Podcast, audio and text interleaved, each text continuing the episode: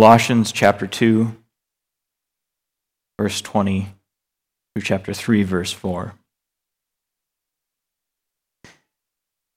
If with Christ you died to the elemental spirits of the world, why, as if you were still alive in the world, do you submit to regulations?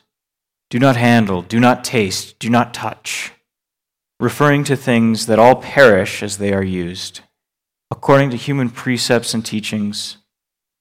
These have indeed an appearance of wisdom in promoting self made religion and asceticism and severity to the body, but they are of no value in stopping the indulgence of the flesh. If then you have been raised with Christ, seek the things that are above, where Christ is, seated at the right hand of God. Set your minds on the things that are above, not on things that are on earth. For you have died, and your life is hidden with Christ in God. When Christ, who is your life, appears, then you also will appear with him in glory. This is the word of the Lord. Grace to you and peace from God our Father and the Lord Jesus Christ. So, everyone wants to be happy. We want to know the secret of fulfillment, fullness, happiness, purpose. And while I have no understanding of economics whatsoever, I do believe that when uh, the commercials come on, whatever they're emphasizing is what they think right now is going to sell best.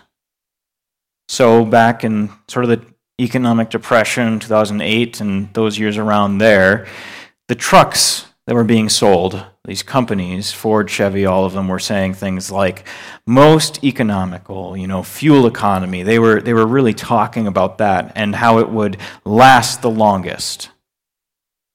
And more recently now, they're talking about, you know, towing capacity or cabin control, you know, all sorts of just the, the amenities side.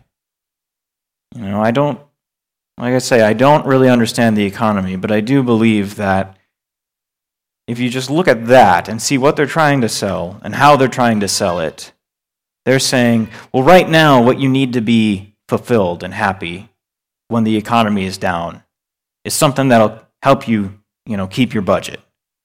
But now, now that you have money, you better spend it. You know, that's that's the plan. That's how advertising seems to work. Let me tell you the secret. Here's the thing, and I have it, so you should buy it. Well, that was the problem, shall we say, in the Colossian church. Certain people were coming in and saying, Well, you've heard the gospel, but let me tell you the real secret. You should, you should have this thing. You should have this thing, and you'll be fulfilled. Paul had not planted the Colossian church himself. The city of Colossae was not one of the major cities in his missionary journey. He stuck to the highways and the big cities mostly. You could say that, you know, he, he kept to the interstate and Colossians, the Colossians kind of lived off the beaten path. But someone who did hear Paul preach in those big cities, Epaphras, who is mentioned at the beginning of this letter and in the letter to the Philippians, he heard the gospel, he believed, and he brought it back to Colossae. So Paul had not seen these folks face to face, but he had heard about the church and evidently about the problems that they faced, these teachers coming in among them who were adding to the gospel. So Epaphras, having brought the gospel from Paul to Colossae, has returned to Paul for help confronting these new teachers and their new ideas. And we don't know exactly what their ideas were, but we do get a backdrop to this letter where Paul kind of says, Don't do this, don't do this, don't do this. And from that, we can see, well, that's what they were talking about. So, after a chapter of describing the glorious Christ, he makes his first comment directed at these false teachers. Chapter 2, verse 4. I say this in order that no one may delude you with plausible arguments. And verse 8 See to it that no one takes you captive by philosophy and empty deceit, according to human tradition, according to elemental spirits of the world, and not according to Christ. And verses 16 and 18 Therefore, let no one pass judgment on you in questions of food and drink, or with regard to a festival, or a new moon, or a Sabbath. Let no one disqualify you, insisting on asceticism and worship of angels, going on in detail about visions, puffed up without reason by his sensuous mind. So these teachers were promoting some mix of Judaism and the local cults as a real deal super religion. They were taking a little bit of the God of the Hebrews and a little bit of the gods of the Greeks, and maybe even a pinch of the secret society mystery cults, too. They wanted to cover all the angles. You know, if Zeus can help us over here, and maybe Osiris over here, and Jesus can fill in in the middle. Their message was something like, "Yeah, Jesus is great. I mean, he, he's he's wonderful as far as as far as he goes. But now that you're in Colossae, you know, you, you're, you're, you're not in Israel anymore. You need some of these gods too to help you out. And they'll say things like, You Colossian Christians, you got really excited when, uh, when, when you were told about Jesus. But wait, there's more.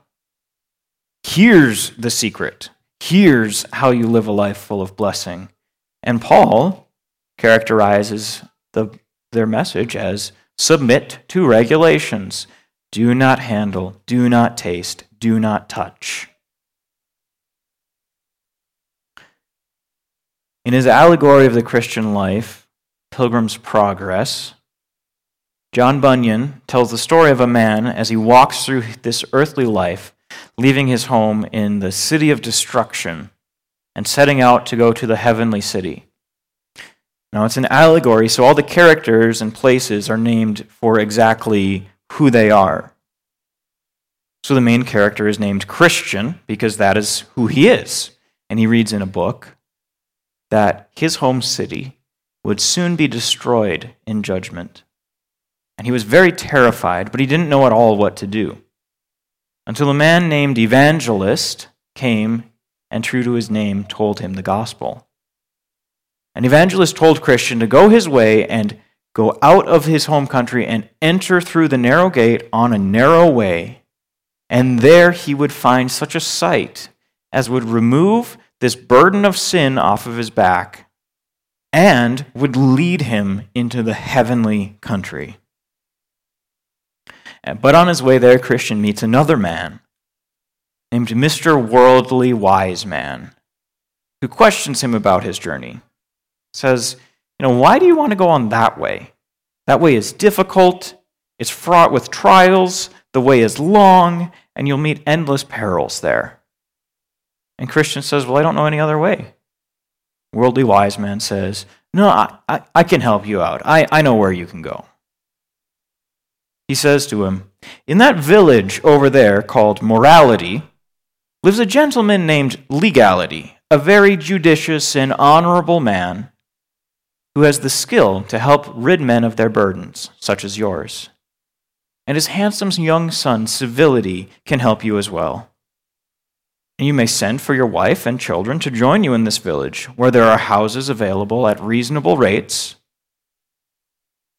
Everything you need for a happy life will be provided there, and you will live among honest neighbors. Go past that hill, and the first house you come to is his. So Christian turned aside from the way to go to Mr. Legality's house for help. But when he came close to the hill, it seemed so high and hung so far over the path, it seemed like it would crush him.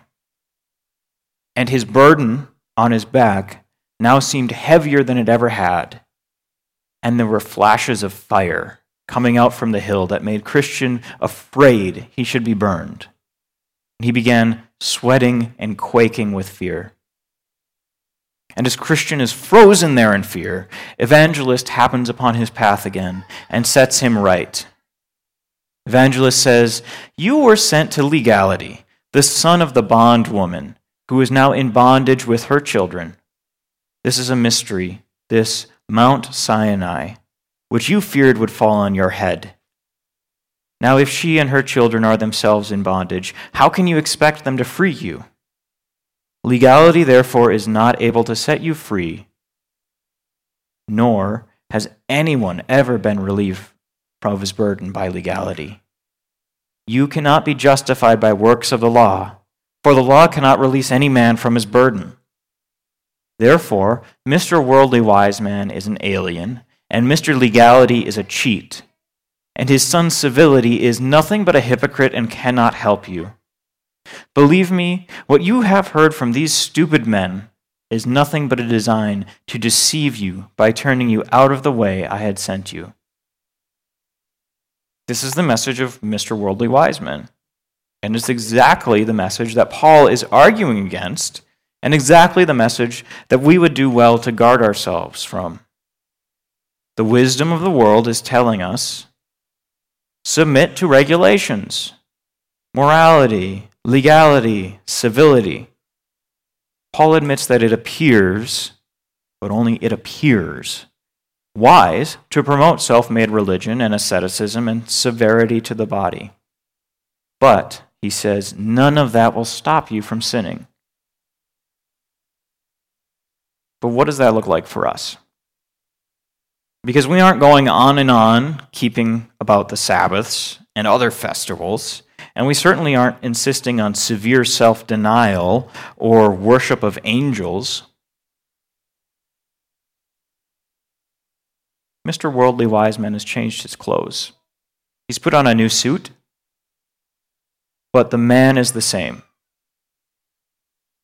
I say, do we promote self made religion here in North Dakota? And I say, absolutely. Not that there's a new cult, new idea popping up every day, but the religion of the Midwest, of North Dakota, is absolutely that of the self made man, the self made woman.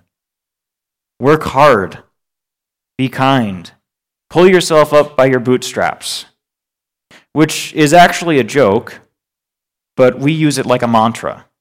I mean, next time something is too high for you to reach, just bend down, grab your foot, and lift. You're not going anywhere. Pull yourself up from your bootstraps. But we love our work hard, be kind mantra. And it sounds just like civility can help you as well. You may send for your wife and children to join you in the village, where there are houses available at reasonable rates. Everything you need for a happy life will be provided there, and you will live among honest neighbors. Isn't that life goals? Be civil. Don't bug anybody. Leave them alone. Be left alone. Work hard. Have a happy life in a little town. Take care of your family. They'll be happy too. Everything you need is here. And some of you live in that town. And what you don't see is that the mountain that hangs above you and gives you nice shade in the summer is actually Sinai coming to crush you. Because judgment is coming. That's the message of Mount Sinai. Judgment is coming. The wrath of God is coming. And if you don't feel it now, you will when you see Jesus judging the living and the dead, his eyes like flames of fire. It will be unbearable because you will feel the weight of your sin, which feels so light now. But when it is exposed, it will crush you to your knees. Your sin will crush you until your face is in the dirt, and then the weight of your sin will crush you and sink you down to hell. And none of the hard working and the good neighborliness and the conservative voting and the giving your kids more opportunities than you had, or the tithing, or saving sex until marriage, or any other kind of good deed will help you on that day. Because your good deeds, what little they are, will actually rise up against you in judgment. Because what they'll say is, look, look, he knew he should be doing good, but he didn't always.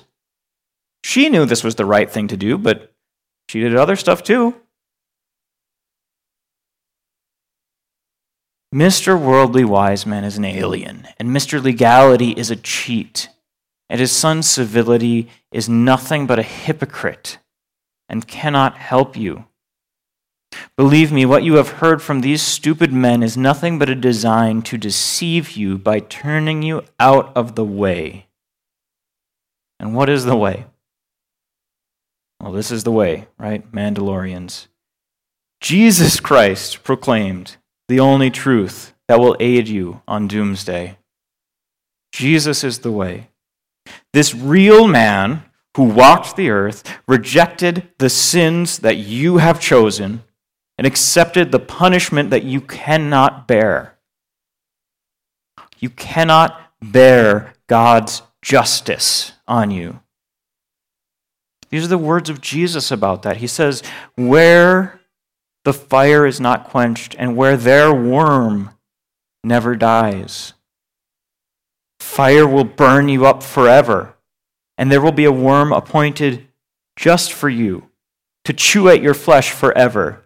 And in that place, that saying that so many chuckle at now will be absolutely true. There is no rest for the wicked. And after a thousand thousand days are passed, you will be no closer to the end than when you began. And while morality and civility are merely cheats, Jesus is true. In Pilgrim's Progress, Christian does get away from the fiery mountain of the law that would crush him. It says, He ran up until he came into a hill, and upon that hill stood a cross and at the bottom was a sepulchre, a tomb. So I saw in my dream that just as Christian came up to the cross, his burden was loosed from his shoulders and fell from his back and began to tumble, and continued to do so until it came to the mouth of the sepulchre, where it fell in, and I saw it no more. Christ has taken your burden of sin at the cross and he carried it all the way to the tomb. And when he rose up out of it, he left your sin there. And now perhaps you're sitting there in the pew thinking, well, I've heard all of this before. Good. It's the gospel. I would hope you've heard it before. Maybe you're saying, well, I know this, but what am I supposed to do now? I know my ABCs, I know the gospel, but what about the rest of it? Friends, the gospel is not the ABCs of the Christian life, it is the A to Z of the Christian life. It's the whole of it. Now, Paul had just said to the Colossians that while those regulations and self made religious practices appear wise, they cannot stop the indulgence of the flesh. Rules can't keep you from sinning. Rules cannot keep you from sinning. And I say it again because I want the person with the thickest skull to hear it. And that's me. That's who I'm referring to, in case you were wondering. I love rules. They just seem so wonderful. Do this, do this, do this, do this, do this. Everything in a nice little spot, everything tied up with a bow. Wonderful. But rules never stopped one person from sinning. They're powerless to do so. Because given the choice between the dry rice cracker of rules and the decadent, desirable chocolate cake that sin is promising you, some of your mouths just watered when I said chocolate cake, so you know what I'm talking about. Which are you going to choose? Now, even though we know that sin promises what it can't deliver, it doesn't stop us, it doesn't help us resist. Because no matter how many times sin pulls the wool over our eyes and the rug out from under our feet, we will still come back to it because it is so good at painting false promises. So, what hope do we have? Because we can be the ones painting it, and yet we still fall for it.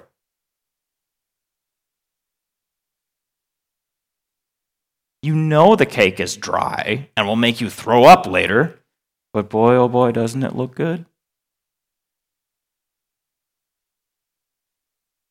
Aren't we just a helpless sort, addicted to what we know is killing us and unable to break free?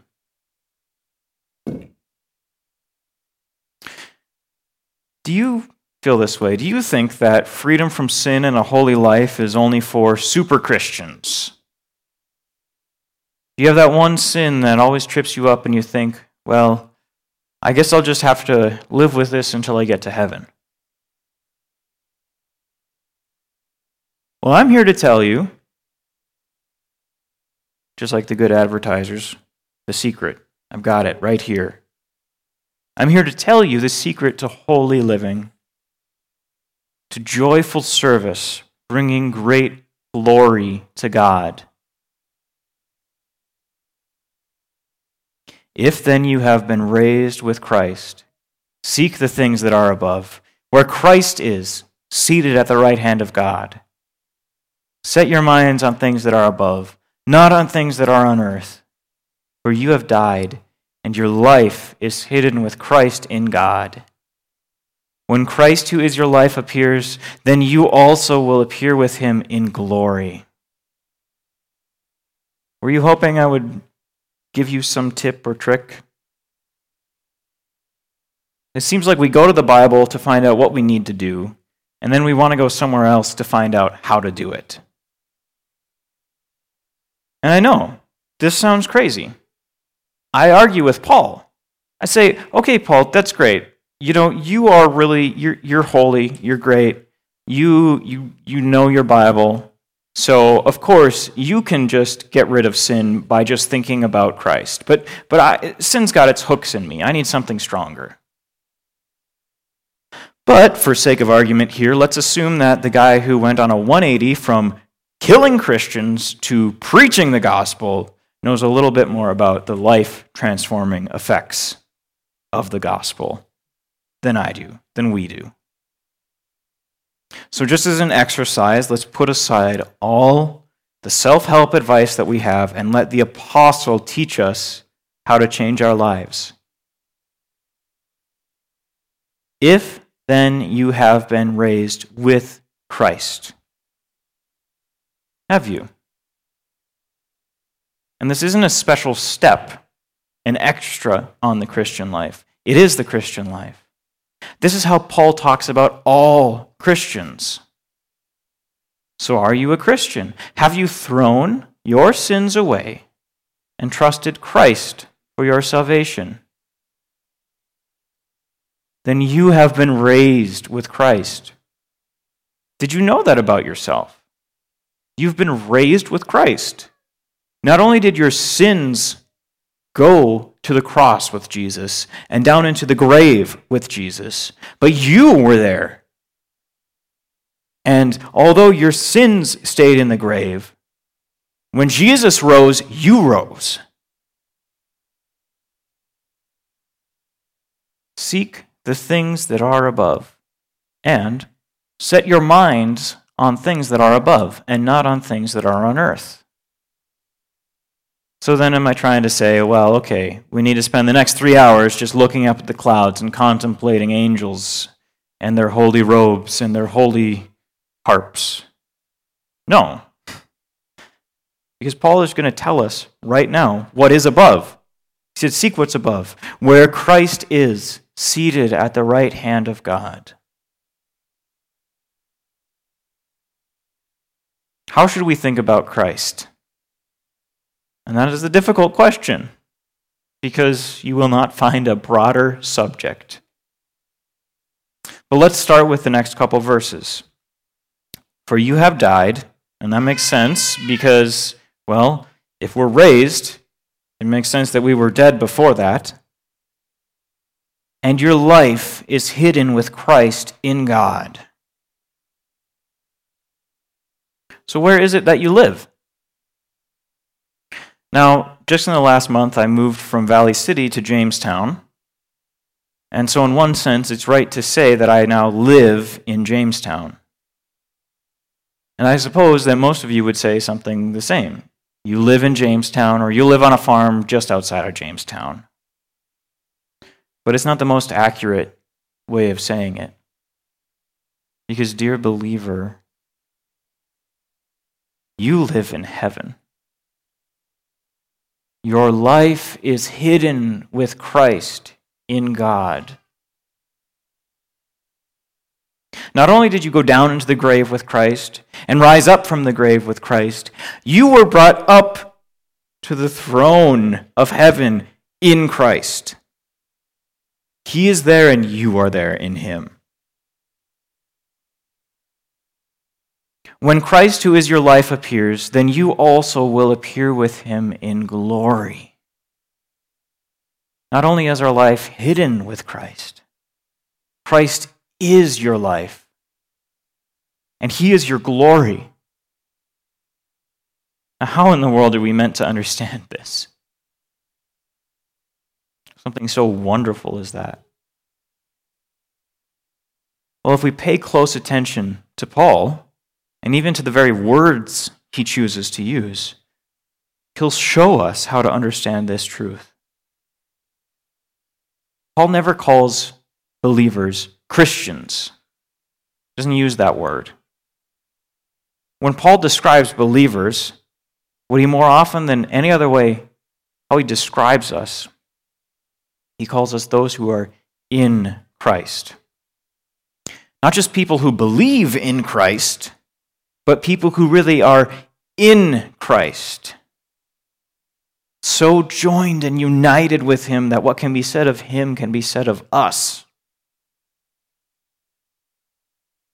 So, when the burden of your sins weighs on you, remember that you were in Christ when He died on that rugged cross. When sickness, pain, and death afflict you, remember that you were in Christ when he rose from the grave. When sin tempts you, when you long for that poisonous sweet lie of its embrace, remember that you right now are in Christ, sitting at the right hand of God, and that when Christ, who is your life, not, oh, gardening is her life, or Oh, football is his life. If he didn't have football, I don't know what he'd do with himself. No, Christ, who is your life, when he appears, you also will appear with him in glory because you are in him. And you know that in heaven, there's no danger of sin's trifles tempting you because the glorious treasuries of heaven are all there. Well, your life already is there a saint of a bygone era, has written of Jesus Since he looked upon me, my heart is not my own. He hath run away to heaven with it. Fix your eyes on Jesus. Let his loveliness capture you. Let his kindness bind you and be imprisoned in his grace. Just like we sang. Oh, to grace, how great a debtor. Lord, let thy goodness, like a fetter, like, like chains, bind my wandering heart to you.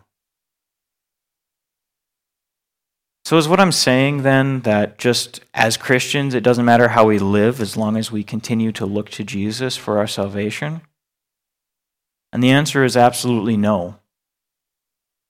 Because, as Paul goes on to say, Verses 8 and 9 Put to death, therefore, what is earthly in you sexual immorality, impurity, passion, evil desire, and covetousness, which is idolatry. On account of these, the wrath of God is coming. And not just to put off sin, but in verse 12 he says, Put on then, as God's chosen ones, holy and beloved, compassionate hearts kindness, humility, meekness, patience. There is a putting off and a putting on. Because in Christ, you have new clothes to wear. But there is a grave danger that you face in hearing this. Because you're going to be tempted, as every human has been since Adam, to say, okay, all right, here's, here's a list of things to do. I can manage that. I'll, I'll redouble my efforts. I'll try even harder. I'll get better at this. I'll, I'll set aside time to do this, this, this. I will do more better. And you will only succeed in bringing yourself further and further into condemnation because you can't get to heaven by climbing Mount Sinai. It doesn't reach. The flames are going to come up out of the mountain and consume you. But there is one mountain that does reach up to heaven Mount Zion and upon it the hill Calvary. And coming up out of that hill, an old rugged cross on which our Jesus died. And in him, so did we.